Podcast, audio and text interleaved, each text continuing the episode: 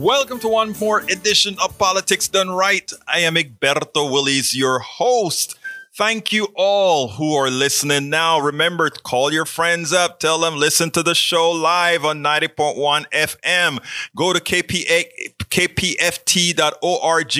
Listen live to the stream if that's what you prefer. Go to your phone. Check it out on TuneIn. There are a lot of ways that you can pick us up. KPFT 90.1 FM. First of all, I want to give a big salute to our board operator, engineer, and all in one telephone operator, El Senor Brother Stewart. Brother Stewart, how are you doing today, sir? I'm great, Egberto. How are you? I am doing great. You're in there holding down the fort. You know, we're doing perfectamente bien. Todo bien. Todo bien, todo bien. Anyhow, folks, we have some special news for you today the prison show tonight between the 9 between 9 p.m. and 11 p.m. is live again which means you can call in at 713-526-5738 again that number is 713-526-5738 we are the what would I call a nationally recognized prison show live. And you know, we're listened to all over the place. We're going to have Frank Lamb and crew, I mean, Hank Lamb. What am I saying? Frank Lamb. Hank Lamb and crew is going to be out there with the show. So don't forget tonight at 9 p.m. between the hours of 9 and 11, check out the prison show. Anyhow, we have a great show in line for you today. But before I get started, I need to get the beef off of my head, get the beef out of everywhere. Senores, senoras, guess what happened today? I'm on my way here to. At Evernorth Health Services, we believe costs shouldn't get in the way of life changing care, and we're doing everything in our power to make it possible. Behavioral health solutions that also keep your projections at their best? It's possible. Pharmacy benefits that benefit your bottom line? It's possible. Complex specialty care that cares about your ROI? It's possible. Because we're already doing it. All while saving businesses billions. That's Wonder made possible. Learn more at evernorth.com/wonder. KPFT 90.1 FM on Caroline. And I, you know, I'm out of gas, man. So I go ahead and I go up to Costco. Last week, I remember paying $2.69 a gallon. Today, I paid $2.49 a gallon, a 20%, a 20 cent decrease. Once again, from two, from 299, 319, 299, 279. Let me tell you something, folks. Remember, Politics Done Right told you this several months ago. Several months ago, you were listening to the mainstream media telling you that gas prices were up because we had a shortage because of the war. We told you all those things were inculcated in your minds from the mainstream media. All these things were being told on ABC, CBS, NBC, MSNBC, all these areas.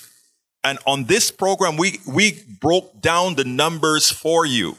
We told you why we knew there was an oil glut and not an oil shortage. We told you about exactly what was happening with the oil coming from Russia to India and China. We told you what was happening in Venezuela. We told you all these issues. They weren't telling you this on the news media. It's collusion because if you had heard that, you would have said, why then am I paying $5 a gallon for gas? Why am I paying $4.50 for gas?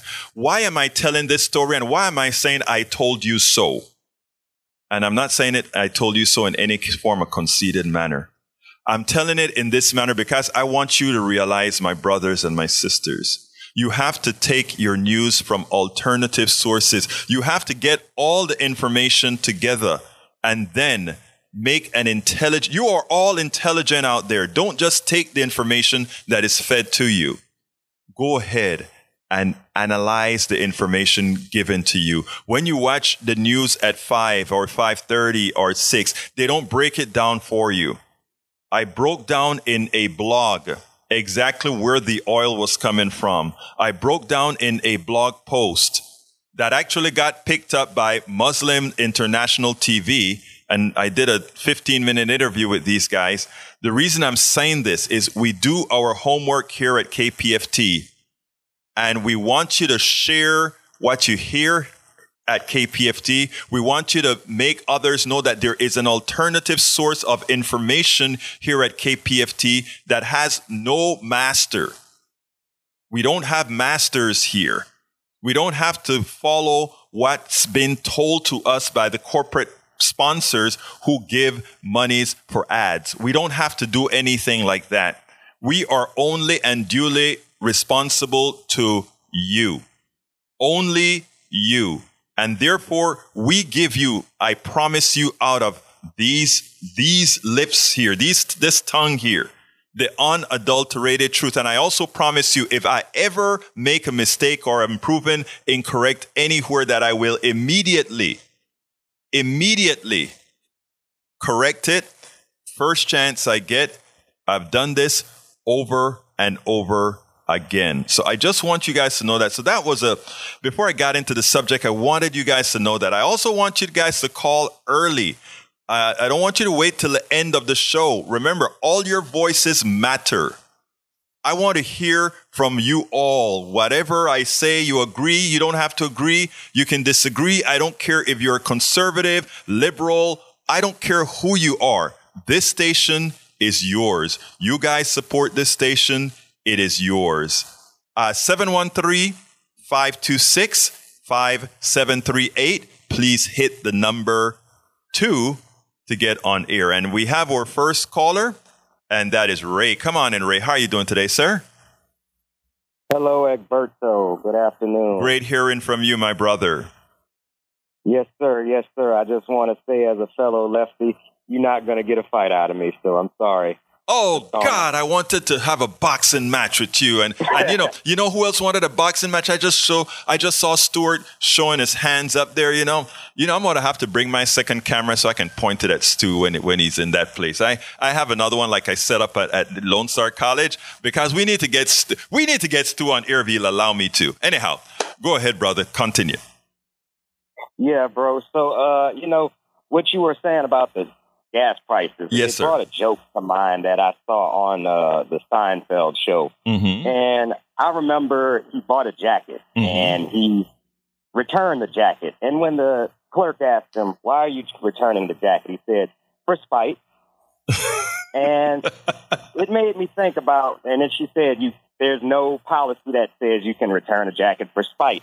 But Right. yet, what I look at with the gas industry, what they did to the American people was very spiteful. Yes. If you ask me. yes. Because they were they were so sour and so salty that they lost all those profits while we were in while we were in lockdown, Right. trying to stay safe from the coronavirus. So they said, you know what? All these people are anxious to get out. We're gonna make sure that we profit here and capitalize as we are a capitalist nation off the anxiety of people and the heightened desire to want to be outside and travel.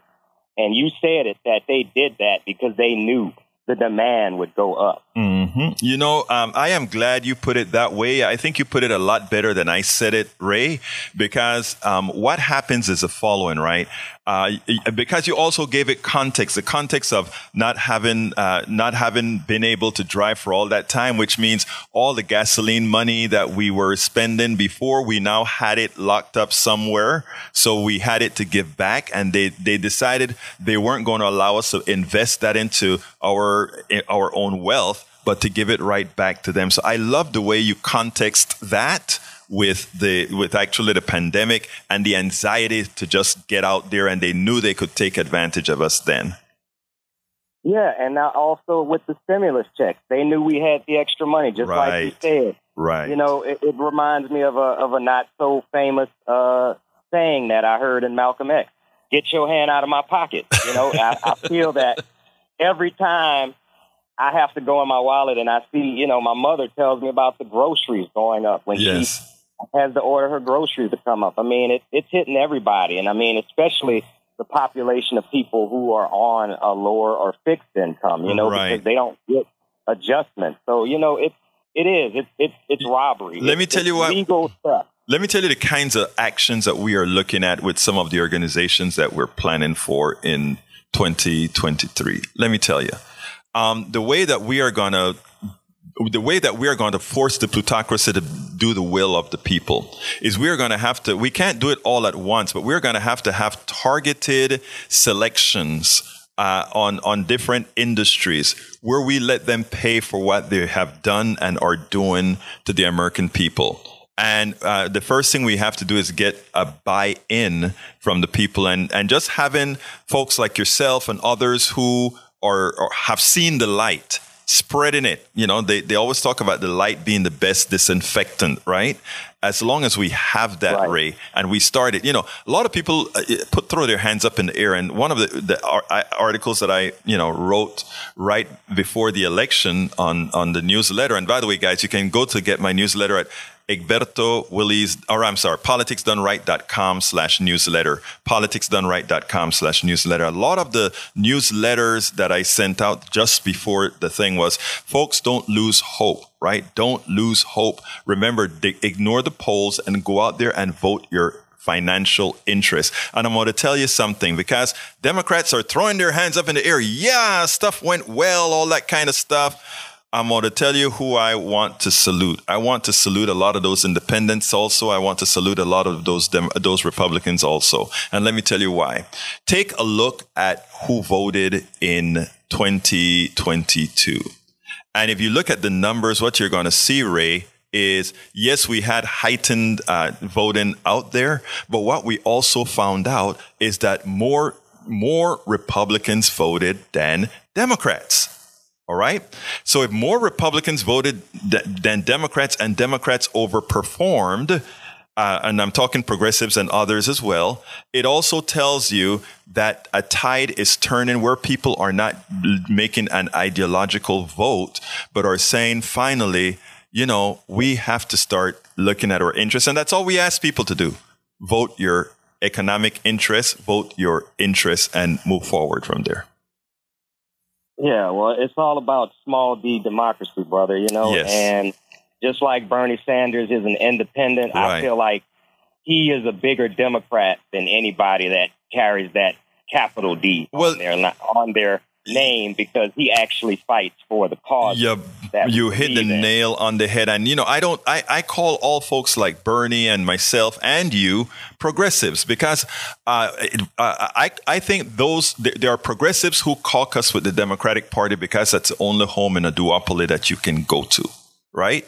But the reality is you are a progressive because what you want is to move people forward, all people forward. I mean, whether, whatever they call themselves, progressives believe in moving folks forward. That's the, that's what it's all about. That's what it's all. About. Anything else you want to say before we go on to the subject today, my brother? Uh, well, a couple of things. It's three. It's about that three percent, the mm-hmm. independent. So we yeah. just got to get them. Mm-hmm. And the second thing is I am woke, unlike what Bill Maher says. I can't go back to sleep because Donald Trump disturbed me from that rest. So I'm just woke and I'm unapologetic about it. My brother. You carry on, brother. My brother Ray, I thank you so kindly for calling in, sir, because um, uh, without folks like you, we won't make a difference. Thank you so kindly. You keep keep up the faith, all right? Yes, sir. All right. You have a wonderful day, sir. Anyway, the, always great hearing from uh, from uh, Ray, and we have a new caller here. Let's go ahead and go to Ashley. Come on in, Ashley. How are you doing? Hi, Duma. How are you? I am doing fine. Talk to me, please, Ashley. Are you a first time caller to Politics Done Right? I am, yeah.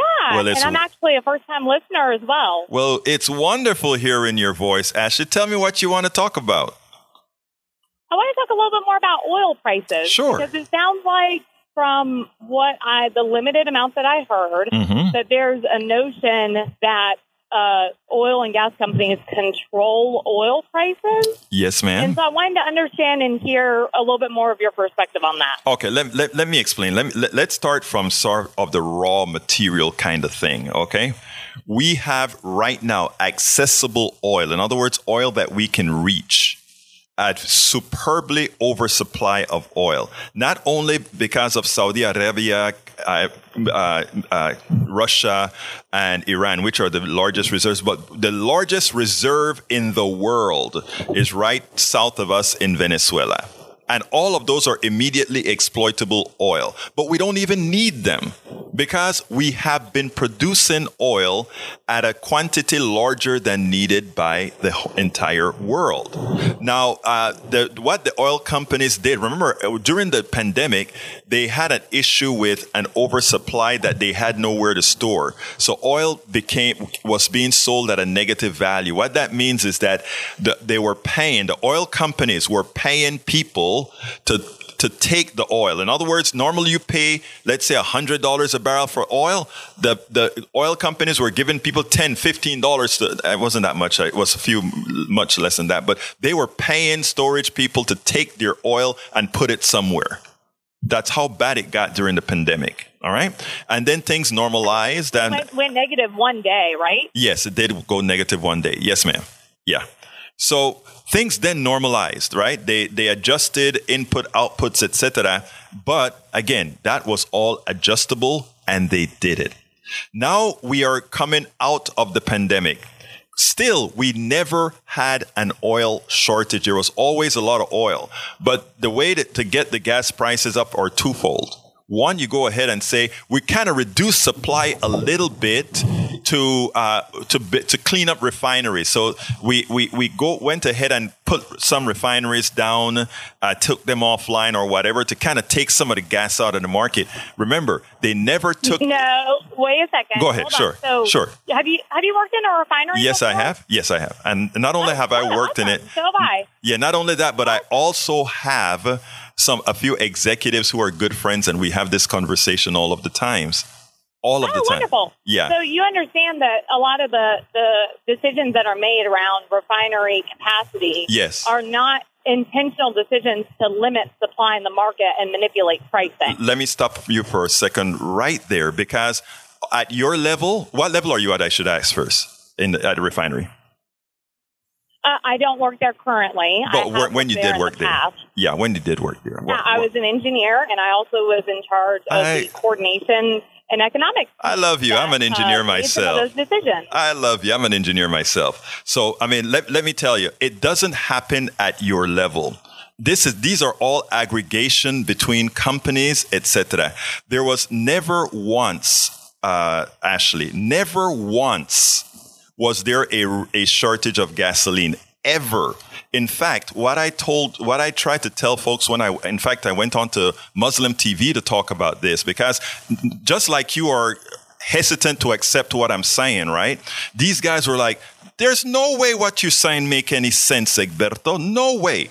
And then we went into the numbers, right? Not only the crude prices, uh, we went into how gasoline was priced and even now how diesel was priced. And by the end of the conversation, it was how the hell did they come up with a price of $5 when you could go to no gas station in the United States and not have gas? The laws of supply and demand, and we got this, and I minored in, not minored, but I, I did all my electives in economics. And, and, and the laws of economics in a truly unfettered capitalist system would have told you that if there are not shortages at any particular gasoline pump, that there is no rationale for prices to double. That's basic economics 101.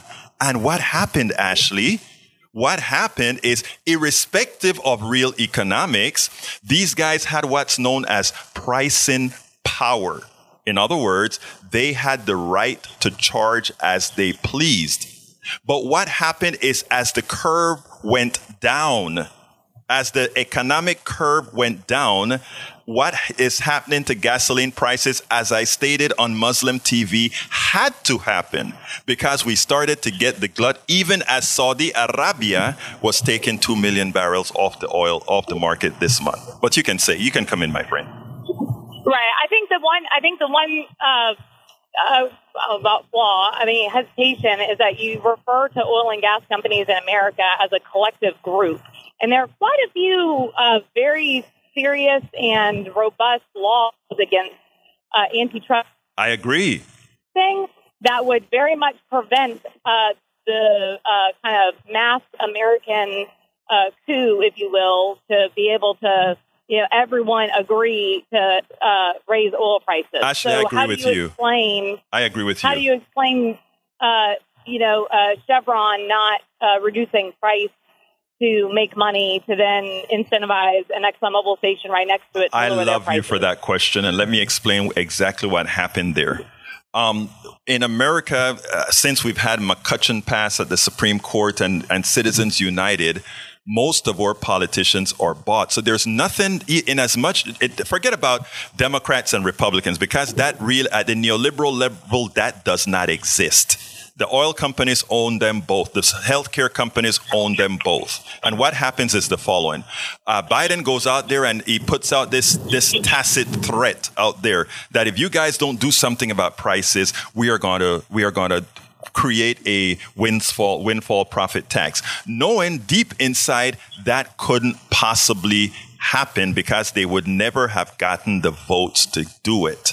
And that's the reason why you can have collusion today and it doesn't happen it doesn't happen in such a manner that you can identify it, right? In other words, you can't go ahead and say, well, the head of Chevron and the head of Exxon met together to do XYZ. This thing happens with That doesn't make any sense because then mm-hmm, nothing is preventing the American down the street from going to where there's cheaper gas. No, no, and no. So if you're going, uh, you just answered. Going the, to get. You answered the question. You just answered the question. You just answered the question. Right. So, so they're going to go to get cheaper gas. Right. Cheaper gas, and so unless you're unless you're artificially inflating it and keeping it high, which that's not a decision that's going to get better down to every single gas station in America. Actually, then there's no way to explain why are why gasoline prices would be Ashley, you answered the question. Uh, inflated. Answer, uh, Ashley, you just answered the question yourself. And let me explain. You just answered it. At the producer level, the level that all the independent gas stations buy the products, right? That's where the, the, it's inflated at that level. It's not inflated at the retail level remember there are three there are three different points in the gasoline. It's inflated on the producer level. It's not inflated at the retail level. And here's where uh, when, where i talk about the collusion that, that that we're talking about. You you said the magical thing about how an economy works and how supply and demand should work. In other words if i if i if i go to gas station a and the price is too high i would jump to gas station b because they're going to want to compete to get more of the gas. But if i make sure sure that supply is such a manner. I have pricing power, and we we actually control the, the way we deliver that on the producer level. Then we hold control. Ashley, again, remember this is not magic there was always an oversupply of petroleum, and I think I've proven that with uh, with the with Saudi Arabia cutting two million without an effect, with there being an oversupply. Sour oil in, in, in, in Venezuela, yes, but they're still pumping, and don't believe it's only two hundred and thirty thousand barrel because it's actually quite a bit more than that, and Russia's still delivering. There was always the supply there was always a supply, and that's why nobody in America, not once, whether gas was two dollars and forty cents, like forty nine cents, like I bought it today, or at four dollars and fifty cents, like I bought it a few months ago, there was never ever once a, a, anybody that went to a gas station and not able to purchase gas. And I think Understood. you, you have yep, to agree that I just that. think you need yeah. to be careful to yes. not deceive listeners to start to understand that there are real people uh, that yes. work at these companies Ashley. that are that at many, many levels in the organization that have no desire whatsoever. Ashley, you are correct. Rob their fellow Americans. Don't hang up so because I, I want to tell you this. Don't hang up because I want to tell you this. First of all, you're an engineer. Okay, you're a smart woman. Uh, there's no time ever that I speak on these issues that I'm going after the people who make things happen. There's no time that I go after the people who are the innovators. You are. You all are. I understand. The I just think that when we when we other anytime that we are othering and yes. demonizing any industry and any company in particular, mm-hmm. that goes part and parcel to demonizing the individuals that work there. I, and I, so I, I, understand. And I will try to, and I, w- I will learn from you in this one. I will try to make that, ex, ex, whenever I'm pointing this out, I usually write this in my blogs, but I will point out exactly what you just said there because that is correct. I, I am, I am completely against the, the, the, the, the executives in these companies that play the games, not only with us, the American people, but you, the, the worker, who are the actual innovators. And if you look at my writings, you'll see that that is exactly where I've always fallen. So I, I, I, I, I take what you're saying exactly as you say, we should not authorize the people who are working in the oil industries, which many of them are, in fact, in my circles. Thank you. Um, and thank you very much for the explanation. I know you have to move on to other callers. Right. You have a wonderful day, my, my friend.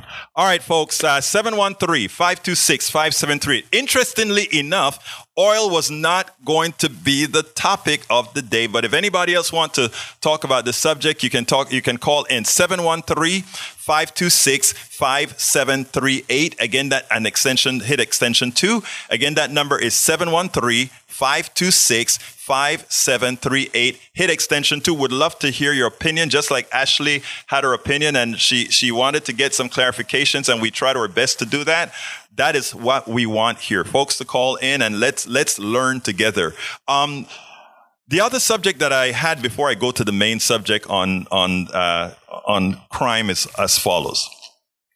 Sinema decided to become an independent today. I don't know that that means a much as far as Biden and Schumer are concerned with the Senate at all. I don't know. It, it all depends on whether uh, she caucuses in such a manner that she allows let's say Democrats to get the majority on each of those committees as they need if they want to pass bills, or rather if they want to get the right kind of Supreme Court justices passed, etc.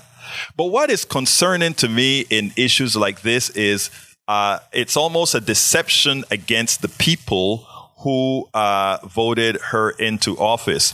Many progressives, many progressives uh, thought she was the one. After having been a part of the Green Party, one would have expected her to fulfill the needs of her constituents. Too often, that is not the case. I hope that is the case going forward, but uh, we have a caller in Teresa. Let's go ahead and bring in Teresa. Come on in, Teresa. Hi, how are you? Oh, I'm fine. Talk to me. Well, I I was reading what you said. I guess you send me a, a, a notice. Thank you. you must have gotten um, my newsletter about about a topic, and yes. you had one entitled "Arizona Senator Kyrsten Sinema, a traitor to the working class, leads Democratic Party. What now?" Yes. So anyway, I just thought, wow. And I wanted you to expand a little bit on that. Okay. Let, let, okay. let, let, me, let me go ahead with Sinema and, and, and put it this way. Sinema is a Democrat. Sinema used to be a Green Party person. That's who she was before she got into the Democratic Party. For those who understand the Green Party, the Green Party was pretty much the progressive wing of the Democratic Party. It's fact, in fact, it's made up of a whole lot of folks who thought the Democratic Party isn't uh, sufficiently progressive and moved on. There are some of us, uh, and I, I'm taking my host hat off for about 30 seconds yours truly was also a progressive, uh, a progressive who caucuses with Democrats for that exact same reason. I thought it was useless for anybody, in my opinion. That is, I'm to have some people at KPFT that are to slap me and says Green parties okay, but anyway, I, I don't think that's you know I think you have to caucus in a duopoly where you needs to be. Okay, hat back on. Now, host hat back on. Now, when it comes to Sinema, um, Teresa, Sinema uh, uh, was responsible uh, for the most part for not getting uh, Build Back Better through. And I don't want folks to look at Build Back Better as some democratic piece of legislation. I want America to look at Build Back Better as starting starting to re- repair many of the ills of the past. In other words, the working class has been decimated over the last 40 years. Since Reaganomics came into inception, the working class have been completely decimated. We've had the 20%, uh, right about, you know, about the, the top 1% we know gets everything. 10% are the manager class and they've done fairly well and they've increased their wealth. But the, the, then the 20% have been holding pace. But the bottom 80%, they just have not been doing well. Um, as Richard Wolff, uh, economist would say is, uh, the, the corporate America has fooled them by giving given them easy credit. In other words, whereas they didn't give them raises, what they gave them was a hell of a lot of credit. And using that credit, they were able to have the semblance of, of, of prosperity. You have more credit, you buy more cars, you buy more things, but guess what? You are now owned. You're owned by your creditor. Now, Build Back Better had a whole set of policies. Policies like we're going to give you um, leave for your so that your kids have are, are, able to be taken care of. It had policies that gave uh, a, a, a, better stipend for those people because we haven't passed a a minimum wage, a living wage. It made sure that uh, families that were just under a particular level got inflated. We believe in something called base basic income. If the if the private economy is failing you, we should have a system that doesn't cost you to starve or have to go to a church and beg. We should have a little amount of dignity in there, and that's what Build Back Better was doing. It was. Let me ask one question, yes, though. Yes. Um, she doesn't is, I mean, is that really what Green Party are about? It doesn't seem to me mm-hmm. like she was willing to throw the baby out with the bathwater. Um, I, I, you she know, did. I'd like to think she has principles, but like, is are, were her votes? Was is that the way Green Party votes? Green Party member? I, to me, it didn't seem like that was something no, that a Green Party person would the, do. The Green, no, that's what I'm saying. She used to be a Green Party person. That's why it was so shocking when she became a Democratic uh, senator that she went so far to the right in the policy mm-hmm. support that she yeah. had.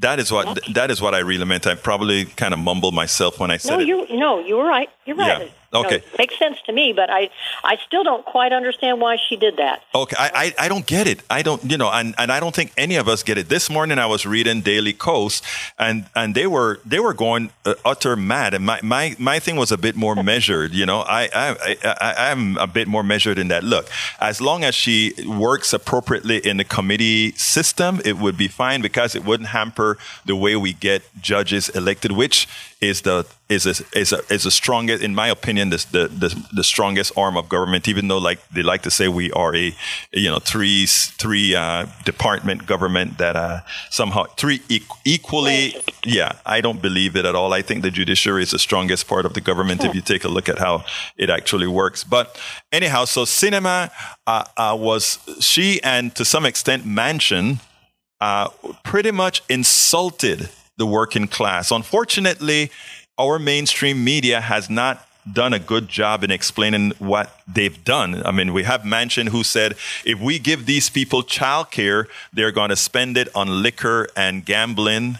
I mean, if if you feel if that is how you feel about poor people, if that is how you feel about people who are working hard on a minimum, you know, we've learned to so despise the poor in this country. I tell folks, take a drive to any part of Houston, the poor areas in Houston, whether it's the ghettos or the barrios.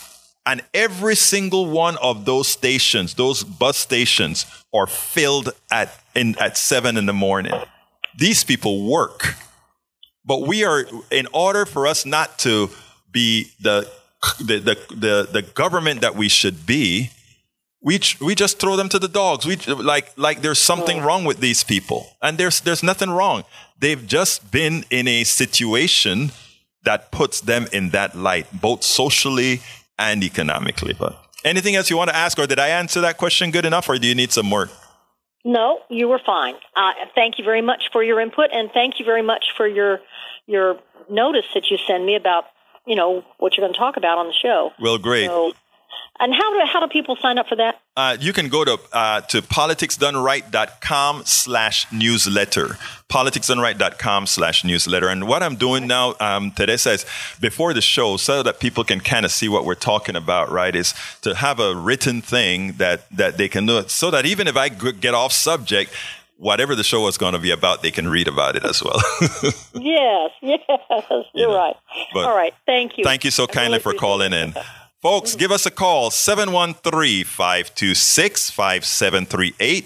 Again, that number is 713-526-5738. Now that uh, Teresa allowed me to talk about the Sinema issue and uh, Ashley allowed me to speak about the oil issue, it is time for us to take on the main subject at hand. And by the way, Teresa, if you're still listening, I, I, think you are actually responsible for this subject. And like I tell all our listeners, if you guys want me to talk about something, whether I'm going to talk about it sec- immediately or prepare uh, where I can give you real stuff the next day, always send me a, a, a, drop a line at info at politicsdoneright.com, info at politicsdoneright.com and say, Berto, we need to speak about this. I want you to speak about that. And we will do that. This is your show. Don't you ever forget that. 713 526 5738. 713 526 5738. Subject at hand today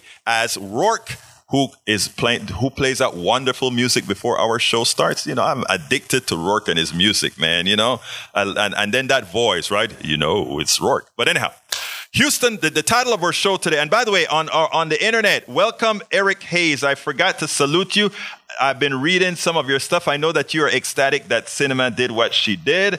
We'll talk about that at three o'clock. Don't you forget, we're going to talk about that at three o'clock. All right, let's get into today's actual, uh, uh, the other piece of today's show. It's titled, it's titled, Houston politician and salesman illustrate why crime cannot be problem locally or nationally. And the subtitle, and I need to expand it for my eyes here, is State Senator John Whitmire, furniture salesman Jim McIngvale, and Crime Stoppers of Houston CEO Rania Mankarious show an, ex- an unexplained ignorance or disingenuousness about crime. And here's the, here's the, the post that I really want folks to, to check out. It goes as follows. Back in July, Three prominent Houstonians wrote an opinion piece in which they blamed the Harris County Commissioner's Court for not doing enough to solve the crime problem in Houston. To be clear, crime increased all over the country during the pandemic. There are likely various reasons, including people being locked in, pandemic, fatigue, frustration, depression, and poverty, among many others. State Senator John Whitmire, furniture salesman Jim McIngvale, and Crime Stoppers of Houston CEO Rania Mankarious showed an unexplained ignorance or disingenuousness about crime in their opinion piece. One could easily conclude that these people are writing an orchestrated hit piece against Harris County Judge Lina Hidalgo for attempting to solve the crime issue not in the manner it was always done, but at the source of the problem. The hyperbolic first paragraph of the op ed defies reality. This is what the first paragraph said. At the first ever state of public safety event in Houston last month, a bipartisan group of our region's top law enforcement leaders joined with Crime Stoppers of Houston, other nonprofit groups, and most importantly, the families of crime victims to enhance efforts to address the crime epidemic that is devastating businesses and families and destroying too many lives in Southeast Texas. Even the mere act of our standing together, people from different backgrounds and of diverse political persuasions, show that it is possible to find common ground and unity of people of purpose when it comes to the most fundamental issue in any community public safety. That is dear stuff. My reply. It is true that crime in the entire country has been up since 2019, but it is on decline. If slowly now, to state that it is an epidemic level that is devastating business is simply a lie. Crime is epidemic and devastating for anyone that is a victim of crime. I repeat, if crime occurred on you, it's the end of the world. It is bad. I feel you. You don't want to be the victim of crime. You shouldn't be the victim of crime. You shouldn't die because of crime. That is understandable. But the absolute vast majority of Houstonians, Texans, and Americans will never be touched by crime. The media will highlight it for purposes of their benefactors, but most Americans will never ever be a victim of crime. So why the fear tactics? Why is the media suddenly highlighting crime in a disingenuous manner that in the aggregate does not affect substantially more people? You guessed it. Profits for the few. We can always find a way to make a profit from the bodies of the working class. The article points out the following, and this again, back to the article. First, we must come together in acknowledging that crime grew dramatically between 2020 and 2021, with only some small decreases in the past year. We cannot solve a problem if we are unwilling to accept that a problem exists. But put simply, crime is too high. Using data from the Houston Police Department and Harris County Sheriff's Office, Crime Stoppers compared January to May of 2022 with the same month in 2020 and 2021 for a mid-year crime report. We found the following. 36% increase in firearm related offenses, 24% increase in homicides, 11% increase in aggravated assaults. Okay, this is me now. That was what they wrote. I mean, that's all they wrote. Notice that these purported leaders refuse to identify the most obvious solution to the problem. Our Republican state legislature unloaded guns onto the streets of Texas. Virtually everyone has access to guns now. So if one gets temporarily uncontrollably angry, the availability of that profit driven, politically incentivized gun easily adds a few points to our gun violence and murder rates. But they did not address that reality. They did not address that reality. A few days ago, a Florida man got upset with his neighbor in the condo's laundry room. Just a 71 year old guy, older guy. You know, you're 71. Sometimes you get frustrated. You just, some people just kind of piss you off. He argued, got mad, then shot his neighbor dead. As the wife came running to the, to the room, she heard shots. She went run into the room. And the neighbor shot her dead too. This in a this is in a condo, nice place. He then walked to his unit and told his wife, call the police. I just shot Henry and Ginger. This is another increase in gun violence and homicide directly attributed to gun policies. Another jail cell trial, another jail cell, another trial, and mouth of the state, another mouth for the state to feed for decades. These are stories behind the crime increase, and unless one chooses to do the intelligent thing and understand causality, brute force troglodytic solutions are not the answer. They are simply not the answer. The willfully naive op ed writers wrote the following, and I'm sorry to call them willfully naive because I think I know these guys and they are smart people. There is only one reason to take this stance. This is what they said. Before any criminal commits a crime, they weigh the risks our law enforcement leaders told us that criminals in our area today are emboldened because they know our justice system is broken. They know our law enforcement agencies are stretched thin.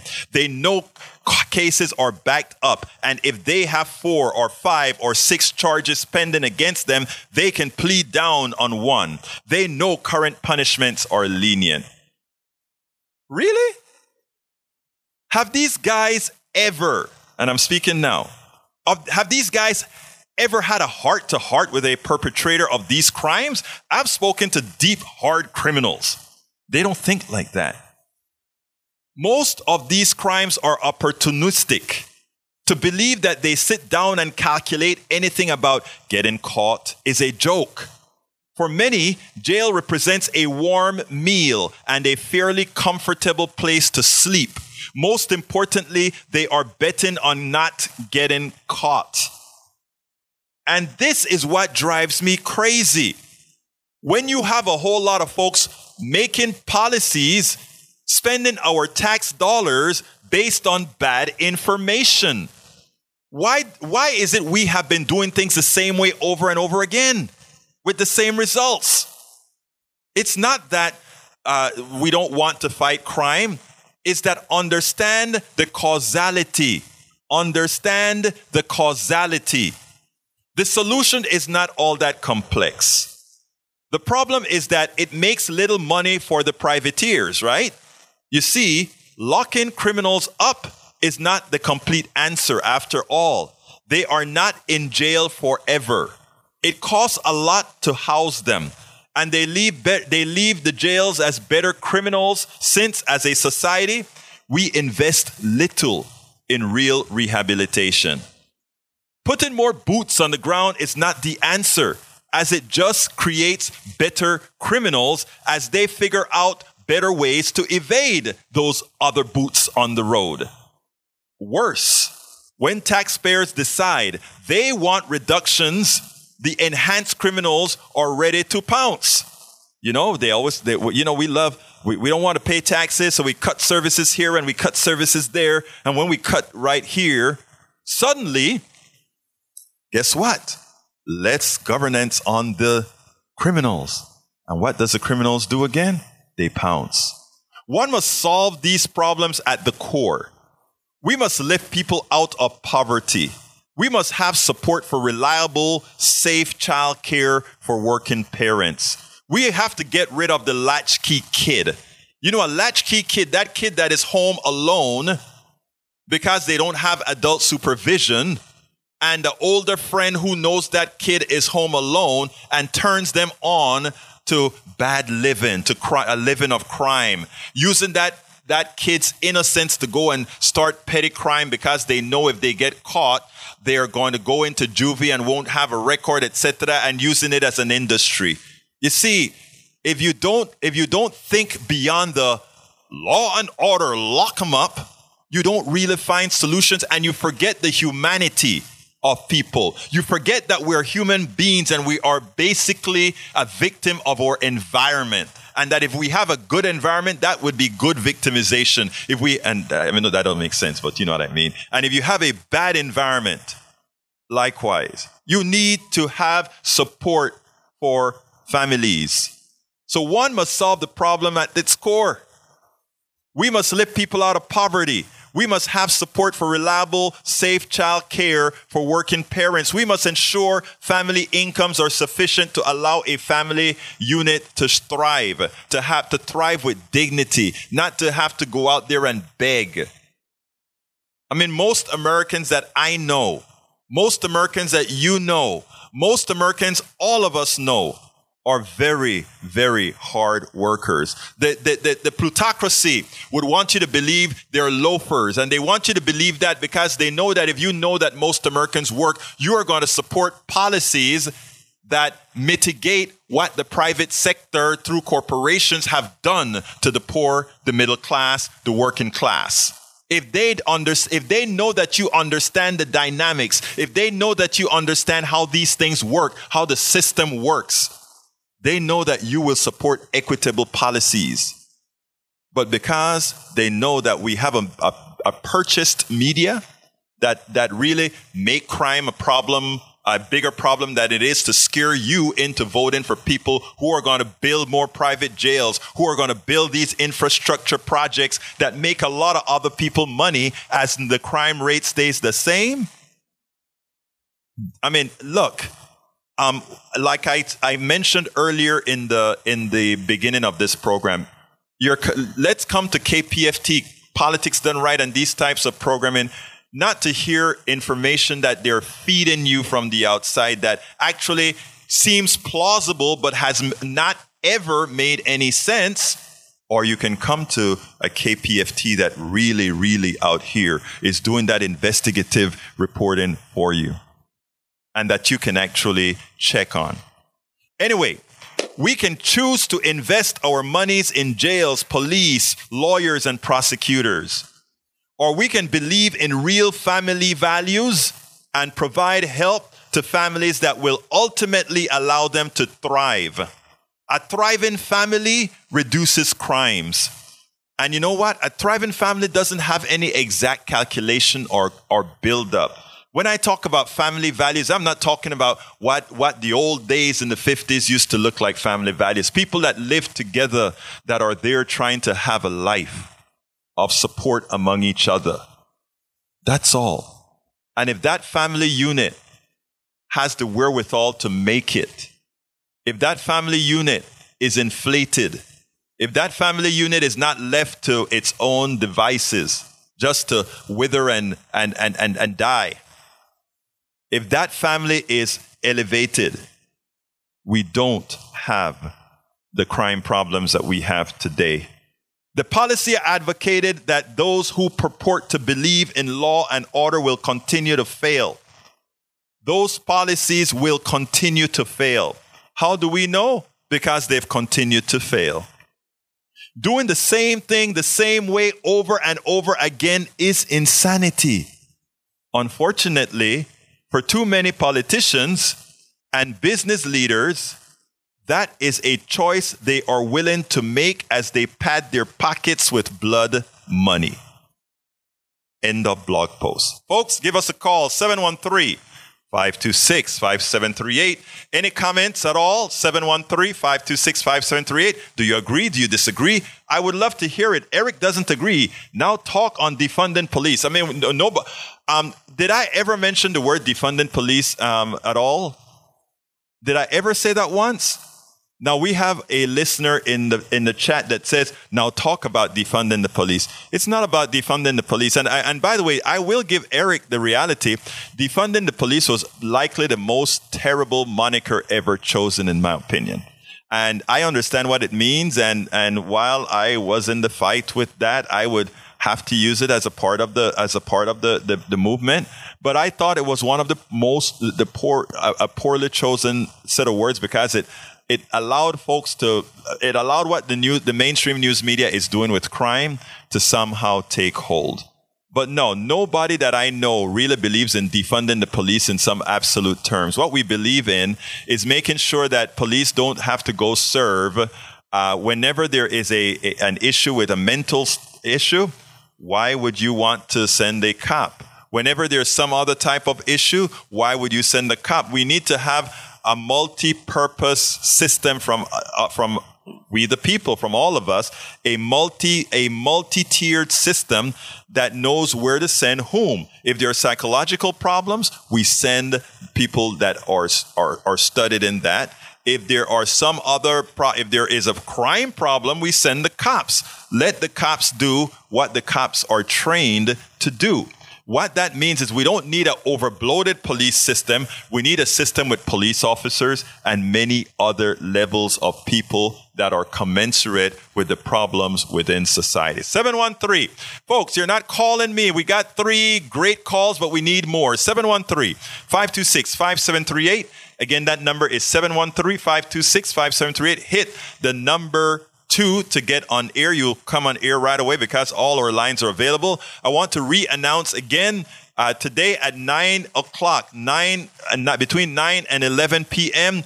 We have the prison show live again. Please visit that. Of course, you know early early morning we start with our live shows here at KPFT. We have at eight in the mornings. You talk with our one and only Steve right? So come on in and you talk at eight o'clock. Then, of course, between nine and noon, you have the one and only Rourke with spaces.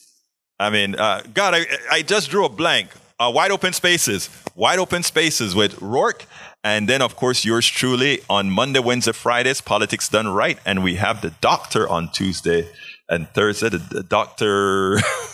You got to help Reverend me. Dean. Reverend Dean. you have to help me out here. But folks, give us a call. I, I, I, would love to hear what some of you thought about my the, within the context of what I said on the uh, on uh, on crime. 713-526-5738. You have about a minute to call. 713-526-57 a couple minutes call. 713-526-5738. Uh, and the reason why I, I, I, I, wrote this is somebody left a, a, news article here from you know several months ago, and I said, yeah, this is a subject to cover because I don't think we did it justice during the election here in Harris County, and I think we allowed a lot of fallacies to cauterize into the minds of people because again, you you turn on TV, you see blood and guts, and you know um, I'm sure you are all over Houston like I am, um, Stuart and yeah, there's there's there's crime. There's no doubt. But if you if you work yourself in a safe manner and you make the, the, the folks that are maybe watching you know that you're aware of your surroundings, usually there's no issue. That's what I try to teach myself, my wife. Look, anybody can get caught in crime. Anybody can. I mean, it's it it, it can happen. But the what what we're seeing on TV as if we're in a it's like if I go outside here in, on Caroline, I'm going to be mugged, or if I just step out of the door, I'm going to be mugged. And you know what? Most of the people talking about this have never seen crime themselves, but they're you know they're they're they're talking about it. And I think it, it it's an injustice to most Americans. It's an injustice to Houstonians because it allows us to make decisions in on, on policy, on, on on on taxes, and all of that that makes absolutely no sense. And when we do that, it then hurts others. Uh, Eric says I'm gaslighting. He says I'm gaslighting. Uh, I would like you to tell me specifically what issue or thing I am. And he also says I'm teaching victimization. Oh man, uh, wow, I didn't realize that. But anyway, I think we need to get Eric on the show and let him talk about it. Okay, yeah, the phone's ringing now. Yeah, we got one. We may be able to get one other person on. Eric, you know, um, I think Stuart had a good idea. We need to get you on the line. So uh, sometime you should actually call into the show. I mean, I love reading you, and you know, I love you, man. I love reading all the commentary that you put on uh, on the show uh, on the on the page I love it. But come on now. All right, let's. Uh, am I ready for that one? Or yeah, let's go to Micah. Micah, you're on. Yeah, hi. Um, yeah, I just want to say that you were right on point with your, your report. Well, thank and you. Your explanation and your criticism and everything of that nature.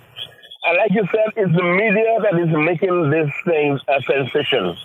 They right. have to produce news items that will get people to watch and people love a good crime story. So every time you turn on the news, it's like uh, news and, and killing. Every night is a killing, a killing, a killing, a killing, and a crime. And yeah. then, like you said, if the, the Democrats had come out and rebuffed these reports, the, um, the thing, is, the results of the election would have been different because what they, what the Republicans really want, in effect, is to bring back those judges that they have that will put some criminal in jail or someone in jail for minor offenses. That's what they wanted to do. And they, they say that the Democrats and liberal judges are soft on crime and they're allowing crime to perpetuate in the, in the community. So if we get them out, you know, then we would have a peaceful um, society, but that doesn't work. Micah, that, what they want, is to, Micah, they want to get their judges back in there Brother, penalize you for minor infractions. Brother Micah, you're absolutely right. I have about uh, 40 something seconds, one minute left. And I want to tell you thank you for that call because you hit the nail on the head. Why I try to get folks and tell them, please make us a dial that you stick with here on KPFT because you can actually interact with us. And when, if I say something that against uh, the media that you think, well, that you think they have it right, please bring it on so we can talk about it so that we can see what we're saying saying is making sense. Now, what, when you just said about things would have been a lot different if more people have spoken up, that's what we're trying to do here. And, and, and your voice being on here as well, Micah speaking up, actually makes a difference because when we have this dialogue, there are several looking at listening to this dialogue and we make a difference. We just have to keep doing it over and over again. Thank you so kindly for calling, Micah. You have a good one, folks. We are going to be getting out of here shortly. As soon as as as soon as Stuart tells me to hit the number, I'll, I'll go ahead and say and give our farewells. But I thank you so kindly for being here. I thank you so kindly for listening to the show. We cannot do it without you, and we ask you so kindly to keep listening and tell others about us. My name is Egberto Willies. This is Politics Done Right, and you guys know how I end this baby. I am what out spend a lot of time deconstructing the news, trying to trying to parse it into a form that everybody can understand. We try to find those little nitpicks where uh, it goes, it flies above the fray, etc. If you really like these videos that we do, I want to ask a big favor. Please go ahead. Number one, subscribe to our channel, and number two, please join if you can. Thank you so kindly for watching. Keep watching. Please remember to share. We must populate the entire internet with our progressive message, a message that we know is what most Americans say that they want. So help us, please join.